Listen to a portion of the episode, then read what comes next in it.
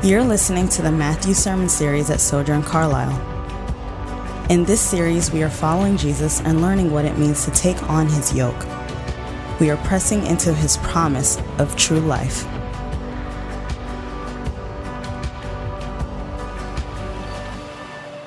Peace be with you. Man, it is a, it's a joy to be here with you all. So, welcome back. Yeah. Um, the last time we, we actually gathered in this space was um, March 8th, which is crazy. It's 207 days ago, if you're keeping count. Um, our society has changed, our church has changed, we have changed as people. I had one less kid then, too, and was sleeping really good, but that's neither here nor there. Um, I really am I'm thankful to be back in here with you all. Uh, for the, fa- the past few weeks, we as um, pastors and staff have been praying and asking that God would make this space um, feel like home, feel like a refuge, if you will, right? I know coming in, doing new things, new protocols, wearing masks, all this stuff, right? It, it can make it feel like less than home. But the hope that this physical place would feel like coming home again. So, even now, um, I want to invite us uh, to pray that prayer. And we do ask and we, we, we hope that, um, yeah, when we gather together here, that it would feel like a sense of comfort, sense of coming home, reinvigorate our souls. So, before we uh, begin looking at our text today, I just want to take some time to pray for us um, to that end. So, let's pray.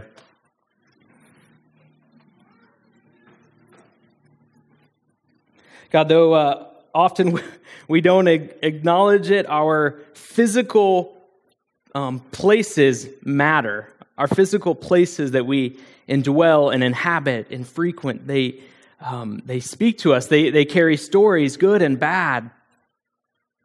They can carry lament and hope. They can carry death and life. We ask God that, man, as, as we're here today, that this place would be a, a place of hope, of refuge. That though, God, our, our ultimate comfort is found in Christ, that we would feel a sense of peace here in this place this morning as we worship Him. Pray, God, uh, that you would be with us as we study your word, that your spirit would speak to us in new and in fresh ways. Above all else, God, we pray that you would be honored and glorified by the preaching of your word. We ask that you would speak to us this morning, God. Our hearts are open, our ears are open. Please mold us and shape us how you will. We pray this in the name of the Father, the Son, and the Holy Spirit. Amen. All right, so if you're, if you're new here um, or haven't been in a little while, we're continuing on in our sermon series in Matthew. Um, last week we looked at the parable of the vineyard workers, and one of the big takeaways that we that we learned was that God's grace is surprising and more abundant than anybody expects. We saw in it that God's rewards are they're not according, according to, to human and earthly measures. And this week we're actually going to pick up on a similar theme. King Jesus today is going to talk about how greatness is measured in the kingdom. And spoiler alert, it's different than the way the earth and earthly people assess greatness. Um, so, since we don't have bulletins this week, if you're a note taker, um, my outline will be up here on the screen. So, feel free to jot it down. Here's what we're going to look at today. First, we're going to see that King Jesus predicts his death for the third and final time. See that in verses 17 through 19. Um, verses 20 through 28, that King Jesus defines or redefines greatness. Then we'll see that King Jesus models service. And then lastly, we'll turn to some application points. I don't think I, oh yeah, I did put those up there. Um, so we'll see the call to serve, and most importantly, the call to the source of our service. So, first, if you would uh, look with me at verses uh, 17 through 19, we see that King Jesus predicts his death. So, so Matthew and, and other Jewish writers um, numbers matter to them, right? They're not just like arbitrarily writing um, Jesus' predictions or things like that. Um, so this is actually the third and final prediction of Jesus' death that we see. The number three, all throughout scriptures, is a point of emphasis. So there, there weren't italics back in the Bible, okay? So if you wanted to emphasize something, you said it multiple times, okay? In modern speeches, you know, that's called parallel, parallelism, right? Think of the I have a dream speech is one example. But, so the Jewish writers, they, they would write in threes to emphasize a point. So this is the third and final prediction we see of Jesus' death. So it's really important. This is the third time he brings it up. So he's trying to emphasize to, to us as the readers and his disciples, this, this is going to happen, guys. This is, this is a thing. If you remember back in Matthew 16, 21, um, it said, From then on, Jesus began to point to his disciples that it was necessary for him to go to Jerusalem and suffer many things from the elders, chief priests, and scribes, be killed, and be raised on the third day. So that was the first prediction. Then he predicts it again very similarly in Matthew 17, 20, 22 to 23. You can go check that out later.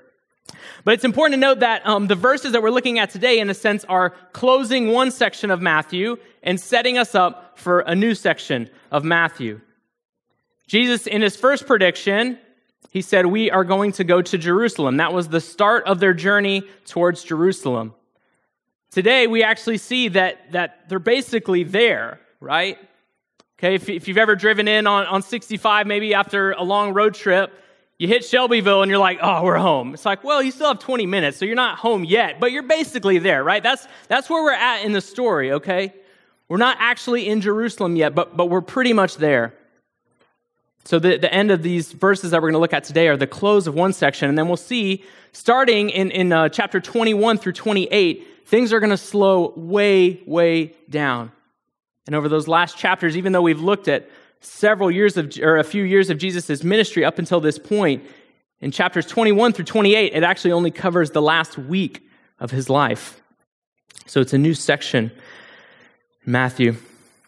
Now, each prediction, Jesus has added a little bit more to um, show more details of what's going to happen to him. So if we look again um, today at the text, the emphasis that he's showing is that not just, we saw that um, he says the chief priests and scribes, the, the religious leaders of his day, were going to hand him over to death, but then he adds that they are going to hand him over to the Gentiles. The religious leaders are going to take Jesus, try him, and hand him over to the secular leaders in government. This is what it says in Matthew uh, uh, 20, 18 through 19. The Son of Man will be handed over to the chief priests and scribes, think, think religious leaders of the day, and they will condemn him to death. Verse 19. They will hand him over to the Gentiles to be mocked, flogged, and crucified. And on the third day, he will be raised.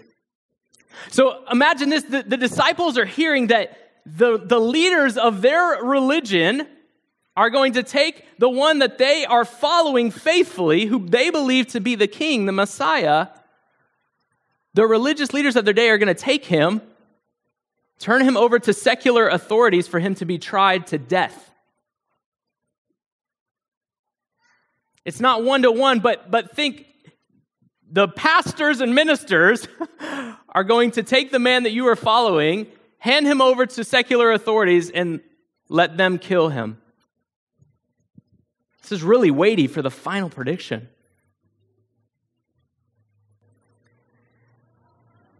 These religious leaders, these were the guys that the disciples probably learned how to teach, or they listened to them teach. They learned from them how to pray. And these are the guys, these are the guys that they maybe looked up to spiritually. And those were the people that were going to hand over the one that they were following, who they'd been journeying with for years now. But they still, they, they don't really get what Jesus is saying, right? We see that because here in this next scene where we see uh, Jesus defining greatness in verses 20 through uh, 28, there's a little bit of a, a misreading of the room, okay? Jesus predicts his death, and then uh, the sons of Zebedee's mother then comes in and is like, hey, let me ask you a question. So in this interaction, we, we have Jesus, we have two of his closest disciples, James and John, and their mother. Um, the, the famous Renaissance painting uh, pa- painter, sorry, Paolo Veronese, he actually has a painting about this account. So just to stir up some imagination within you, I want to put it up on the screen. So Emmett, you can put it up and just leave it there um, until we get to the next slide. Um, I can't interpret art, and I googled a lot, and there's not a lot of interpretation on this. So sorry if it's uh, this. It probably says something way deeper than I understand. Bradley Speaks, who um, shameless plug, I don't think he's in here. Did great work on the gallery, um, setting that up yesterday. But he, I didn't see this. He's a genius. I'm not. He's like, why is the mother's face darker than all the other people? I don't know. Pray about it. Figure it out. Anyways, all right. So, so here's as this is up there. I just, I just kind of want to paint a picture for you, right? The, the sons of Zebedee. This James and John. Okay. Um, for whatever reason, Jesus has given them this awesome nickname. They're called the sons of thunder. Okay, that can be your next softball team if you want to use that. But look at Mark 3 17, right? They're called the Sons of Thunder for some reason.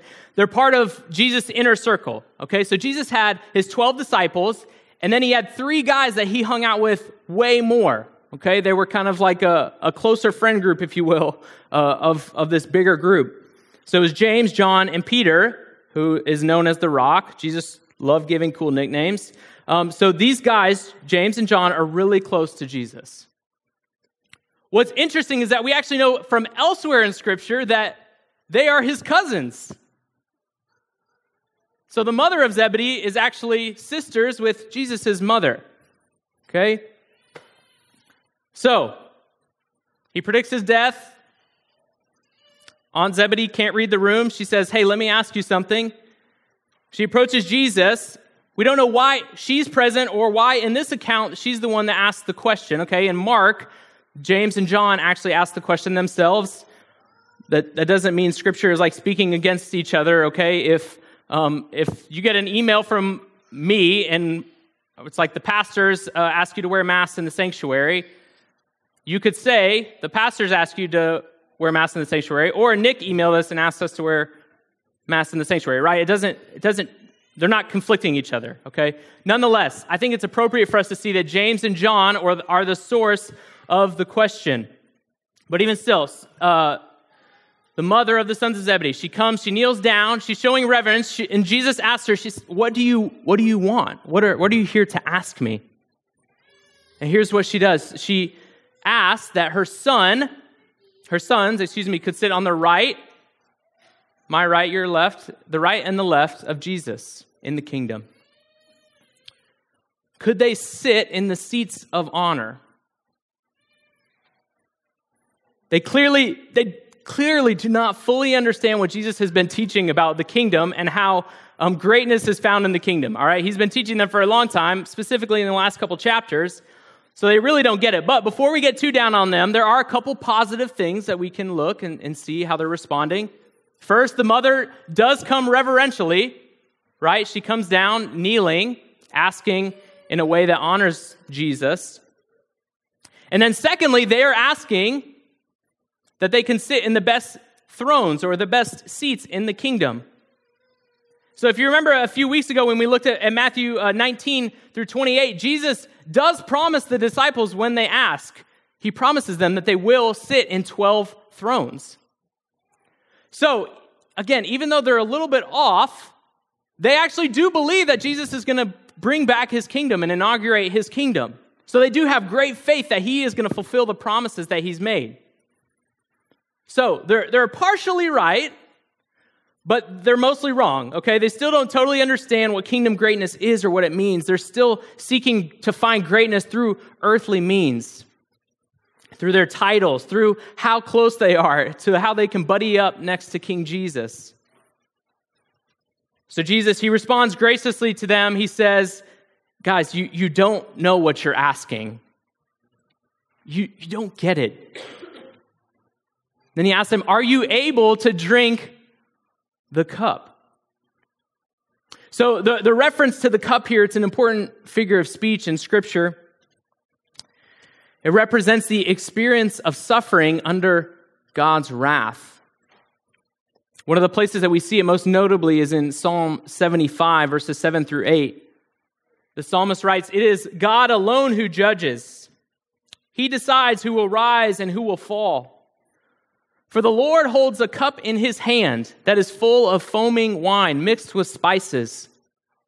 He pours out the wine in judgment, and all the wicked must drink it, draining it to the dregs. So we see this idea all throughout Scripture of this cup of judgment. Jesus is saying, guys, you, you can't you can't really fully drink the cup. It's interesting, though, that Jesus, in a sense, says you can't. We'll talk about that, but he says you can, right?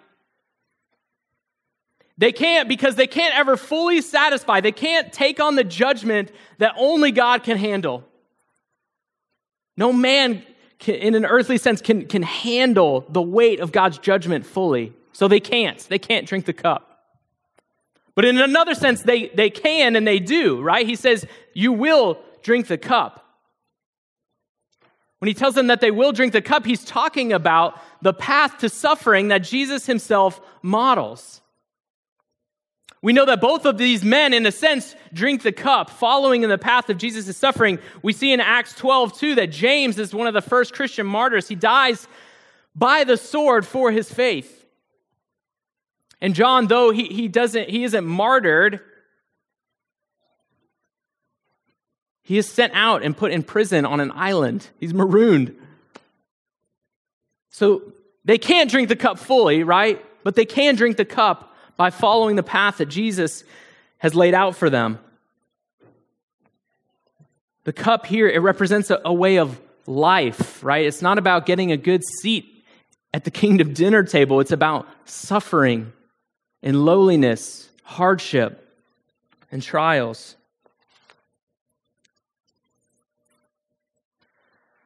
So Jesus says they can't drink the cup, but they can in a sense, or they will drink the cup.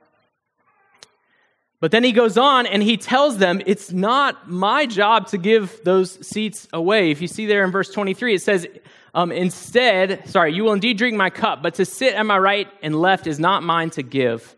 Instead, it is for those for whom it has been prepared by my Father.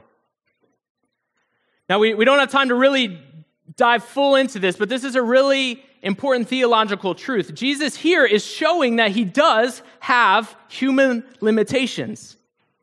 Okay, when Jesus took on humanity, when God put on flesh, it wasn't some, some act, okay? He wasn't putting on a Halloween costume. He, he really took on humanity. He is fully God and fully man. And in this passage, we see that he's admitting to that humanly uh, limitation, if you will, right? He says, That's not my job. I didn't assign that. We also in it see that God or Jesus is in the Trinity eternally subordinate to the Father. That doesn't mean he's less than God, but he's subordinate to the Father in this particular aspect. Okay, God the Father has set out a plan. And Jesus is humbly obeying it. So he says, Those seats aren't mine to give away. So they've, they've miscalculated, okay? James and John, they, they don't get it. They, they don't understand what greatness in the kingdom is. But we see that they're not alone, right? Look at verse 24. It says, When the, the 10 disciples heard this, they became indignant with the two brothers for asking that question. So Thomas and Thaddeus, they're like over in the corner. Thomas is like, Thad, Thad, did you hear what they just said? Did you hear that? Those are our seats. We talked to Jesus about those seats, right? So they're mad at these guys because they want to sit in those seats. So they all don't get it. They all are misunderstanding kingdom greatness. So Jesus, he, he, he calms down the troops, he gathers them together. He, he graciously walks them through this, like he always does, right? The disciples are dense, but so are we. God is gracious to them, just as he's gracious to us. Yes and amen. And he tells them what the, the kingdom is really like, what greatness is in the kingdom. He says to his disciples, Guys, you, you know that the rulers of the Gentiles lord it over them, and those in high positions act as tyrants over them. It must not be like that among you. Jesus says, away with, with all these trivial hierarchies, guys. Quit stepping on each other as you try to climb some earthly ladder. He says, You guys have experienced this, right? You know this. You see how earthly rulers are. He's like, anyone, anyone in here, no, no, don't raise your hand, but anyone got a, a, a bad boss, right? It's like, you've seen this. You know this, is what he's telling his disciples.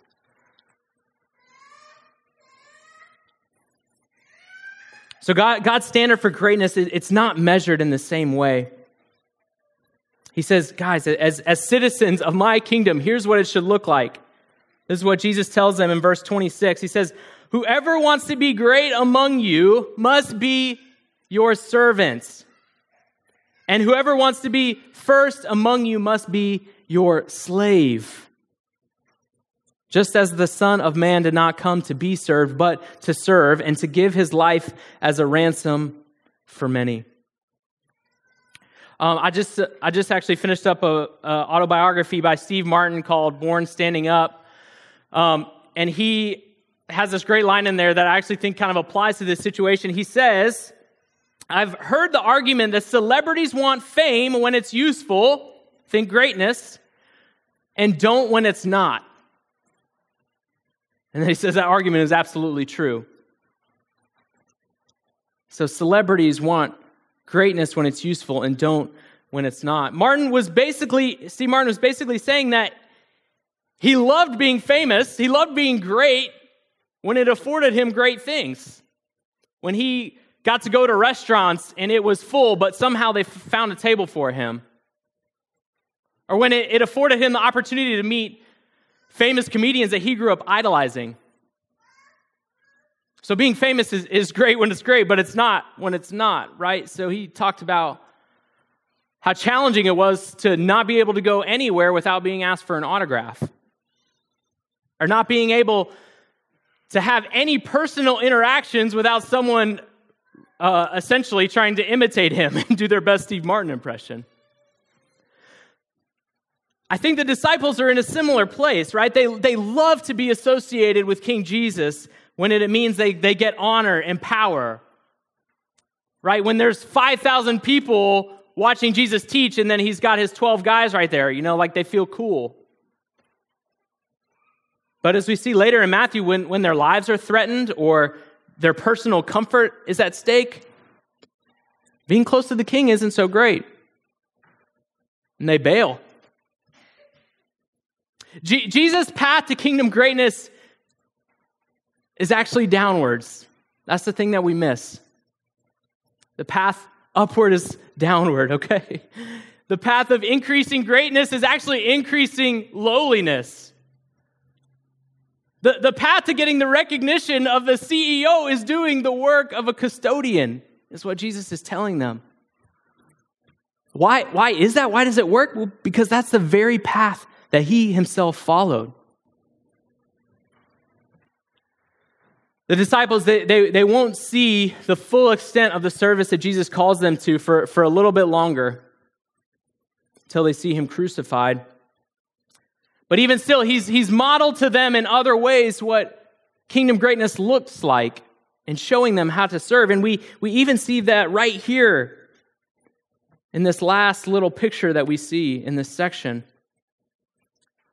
So again, in verse 30 through 34, we see that King, uh, King, Jesus models service. So they're, they're on their final stretch into town, right? They're between Shelbyville and Louisville. And then we see that there are two blind men sitting by the road. When they heard that Jesus was passing by, they cried out, Lord, have mercy on us, son of David.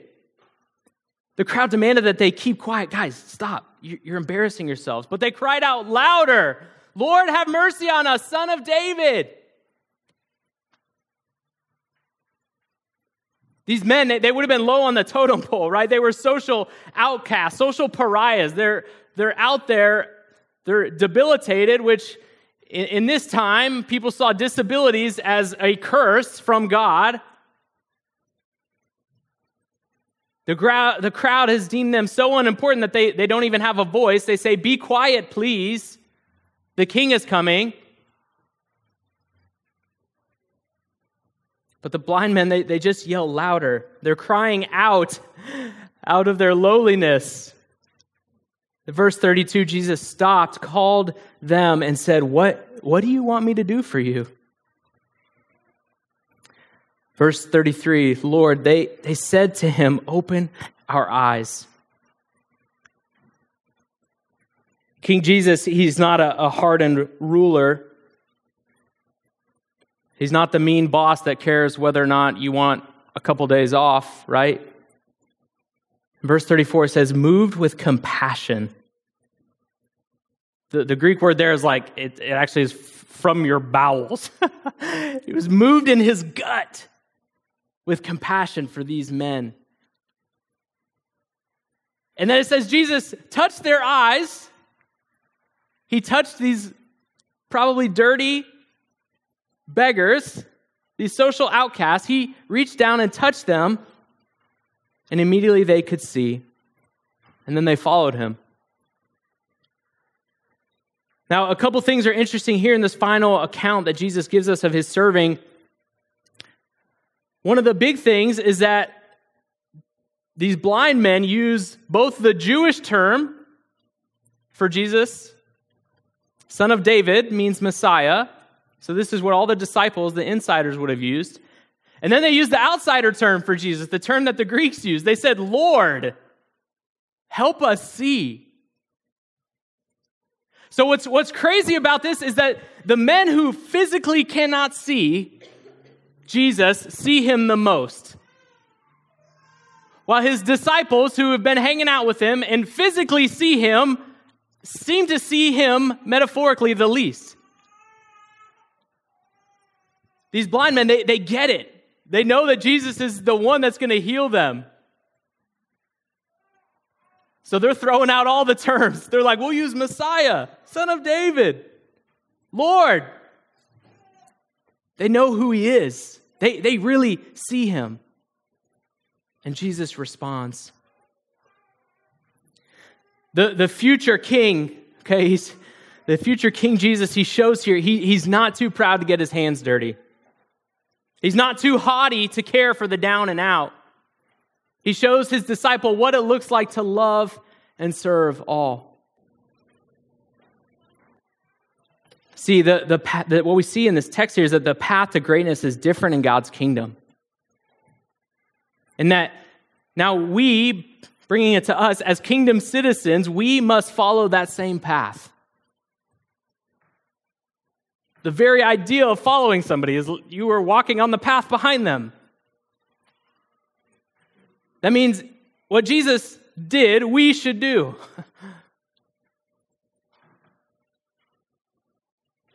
so, what does this text call us to then? I think the, the call to some is going to be different than the call to others. For some, the call is to serve, simply put. What's interesting about this passage is, is that it actually speaks a good bit about our ambition, right? Our desire for greatness. And notice that, that Jesus, he never actually condemns, condemns ambition or desire. But what he does is he, he tries to, to channel it to where it should go. The, the American culture, the culture that we find ourselves situated in, is, is not different in some ways than Jesus' culture. Right? Greatness was about authority or, or status or honor or wealth. So naturally, the pursuit of greatness was pursued through those means in Jesus' day and is pursued through those means in our day. But Jesus, he, he takes that and he turns the whole model upside down. He says, That's not how we're measuring things here. He says your greatness is about how you serve others. It's not about your title or your authority or your fame. So I want to ask for those of you who this may be the call to you, what, what does it look like for you to serve others? Who, who might God be inviting you to serve? Or maybe a, a harder question are you pursuing kingdom greatness?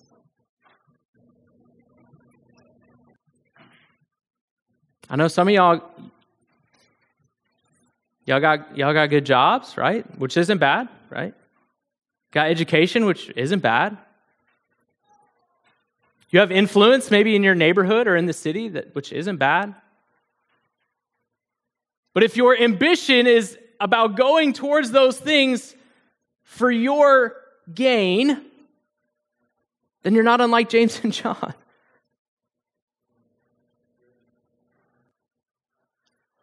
So, what, what would it mean for you to serve others on, on your, your FedEx route?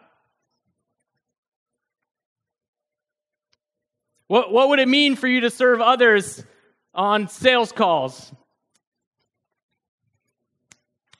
What would it mean for you to serve others when you have two screaming and frustrated NTI students?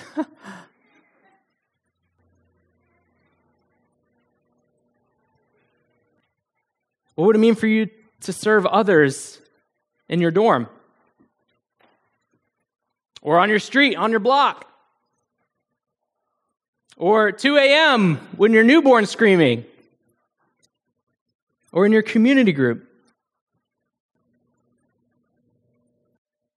I think the invitation to you, which we forget that we can do this, is say, God, will you show me where and who to serve? That's an easy prayer. but be careful, you might answer it, right? But ask the question God, I, I am a servant, right? That's part of your identity as a Christian, as a Christ follower. You are a servant. So ask God, show me, reveal to me, where can I serve God?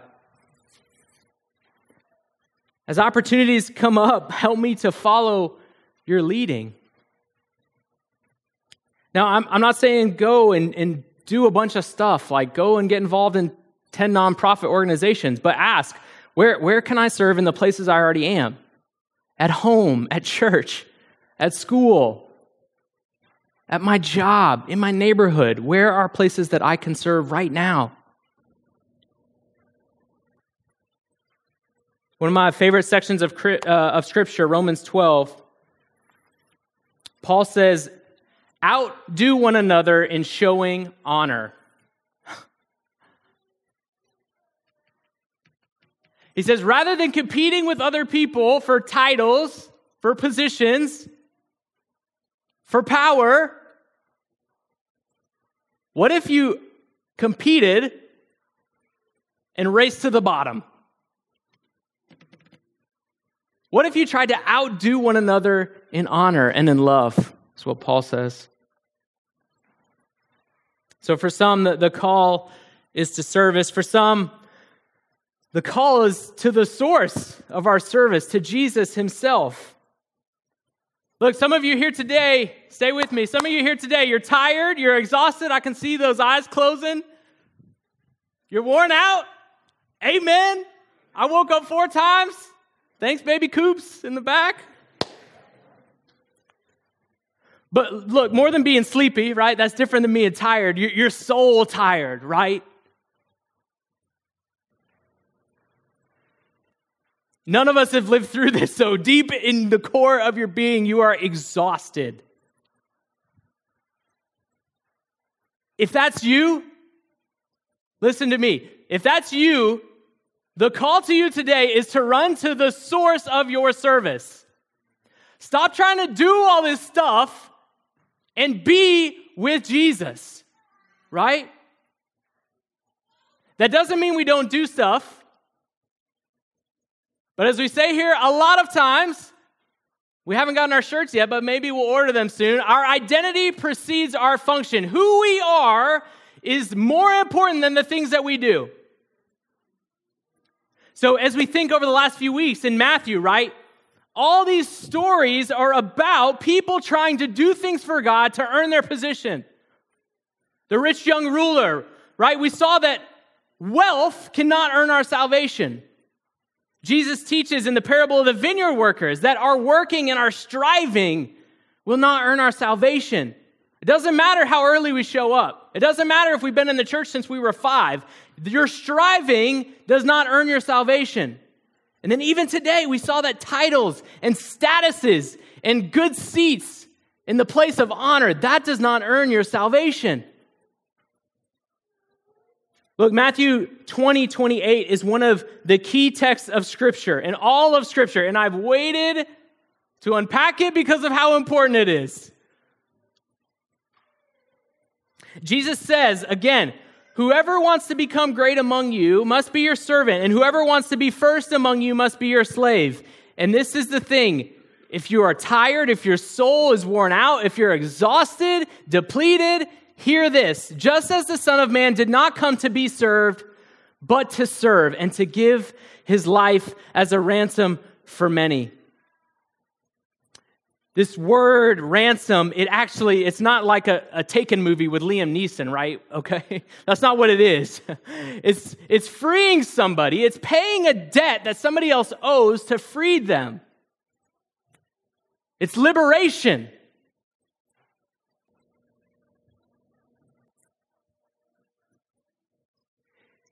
It says here in this text that Jesus has paid the debt that you owe.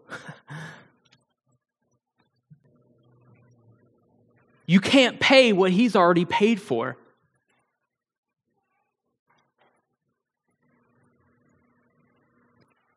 Look, if, if you're tired, if you're worn out, if you're exhausted, odds are there's a part of you that's still striving to earn your salvation. You, you don't feel like you're enough right now.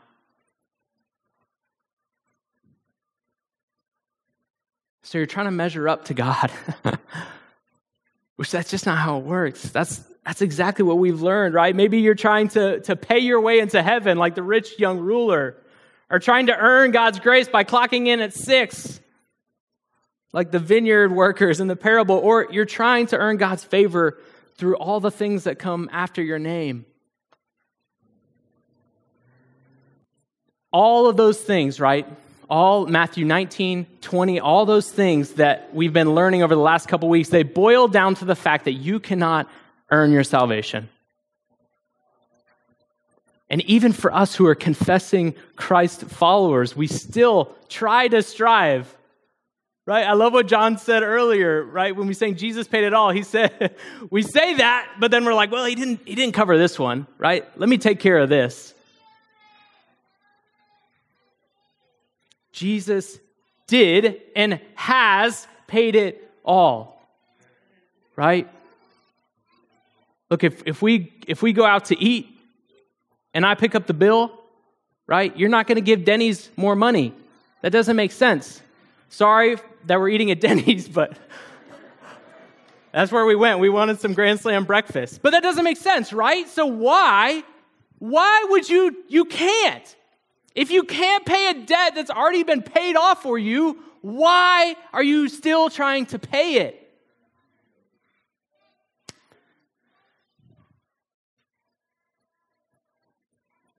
Look, you, you've been freed, okay? Hear me. If you're in Christ, you have been freed. You have been liberated. So stop your striving. Stop your trying to earn. You've been freed by the blood of Christ. This is and it should always be our source of service. Commentator Donald English, uh, in his commentary on this text in Mark, he says, At the source of all Christian service in the world is the crucified and risen Lord who died to liberate us into such service. I love that. Jesus says that through his life, death, and resurrection, he has liberated us to serve.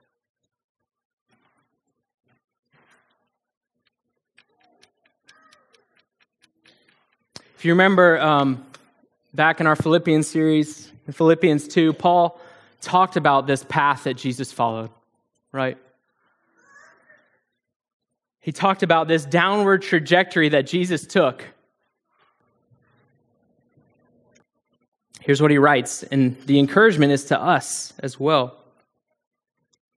He says, Adopt the same attitude as that of Christ Jesus, who, existing in the form of God, did not consider equality with God as something to be exploited.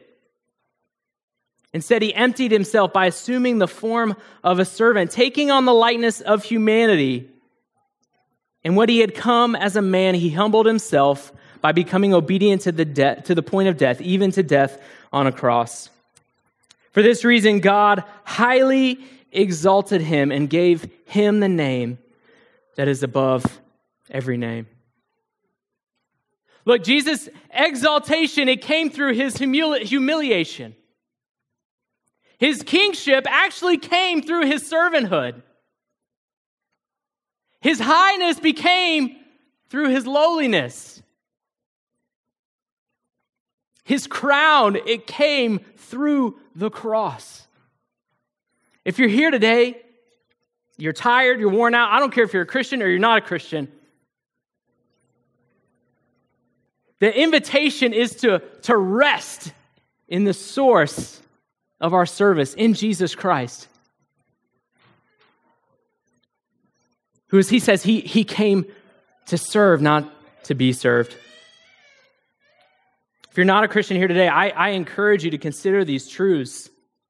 If you're tired, worn out, exhausted, you're tired of your striving, tired of, tired of your trying to earn it with volunteer hours or uh, promotions or Instagram followers, I don't know. Whatever you think greatness is, that's not it. Jesus is our source. And as we see in 1 Timothy 2, 5 through 6, there is one God and one mediator who can reconcile God and humanity. There's, there's one way.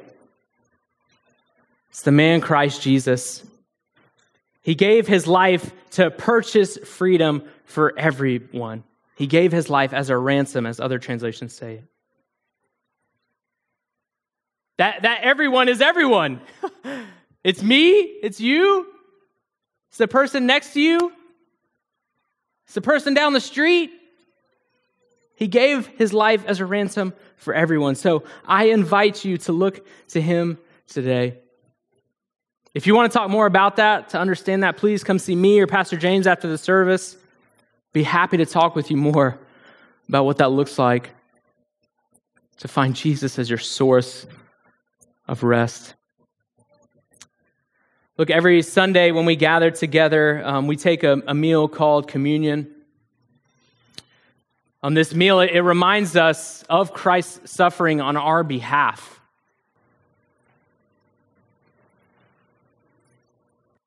It also reminds us of the future kingdom when we will actually gather together around Christ's table and celebrate the work that he has done for us.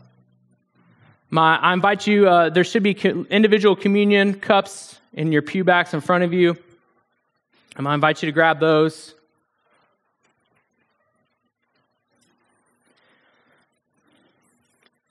So, as, as the disciples, they were gathered around the table on Jesus last night with them. As they were eating, Jesus took bread, he blessed it and broke it. He gave it to the disciples and he said, Take and eat. This is my body. So let's take and eat the bread together.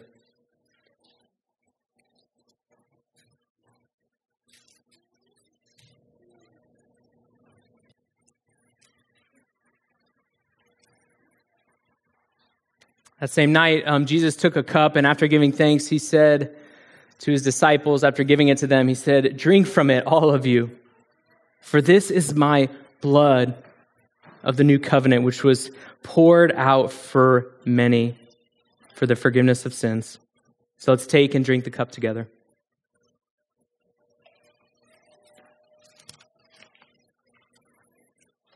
Church, Paul tells us that when we take this meal together, when we eat this bread and drink this cup, that we're actually pronouncing Christ's death until he returns. We're announcing to the watching world what Christ has done for us.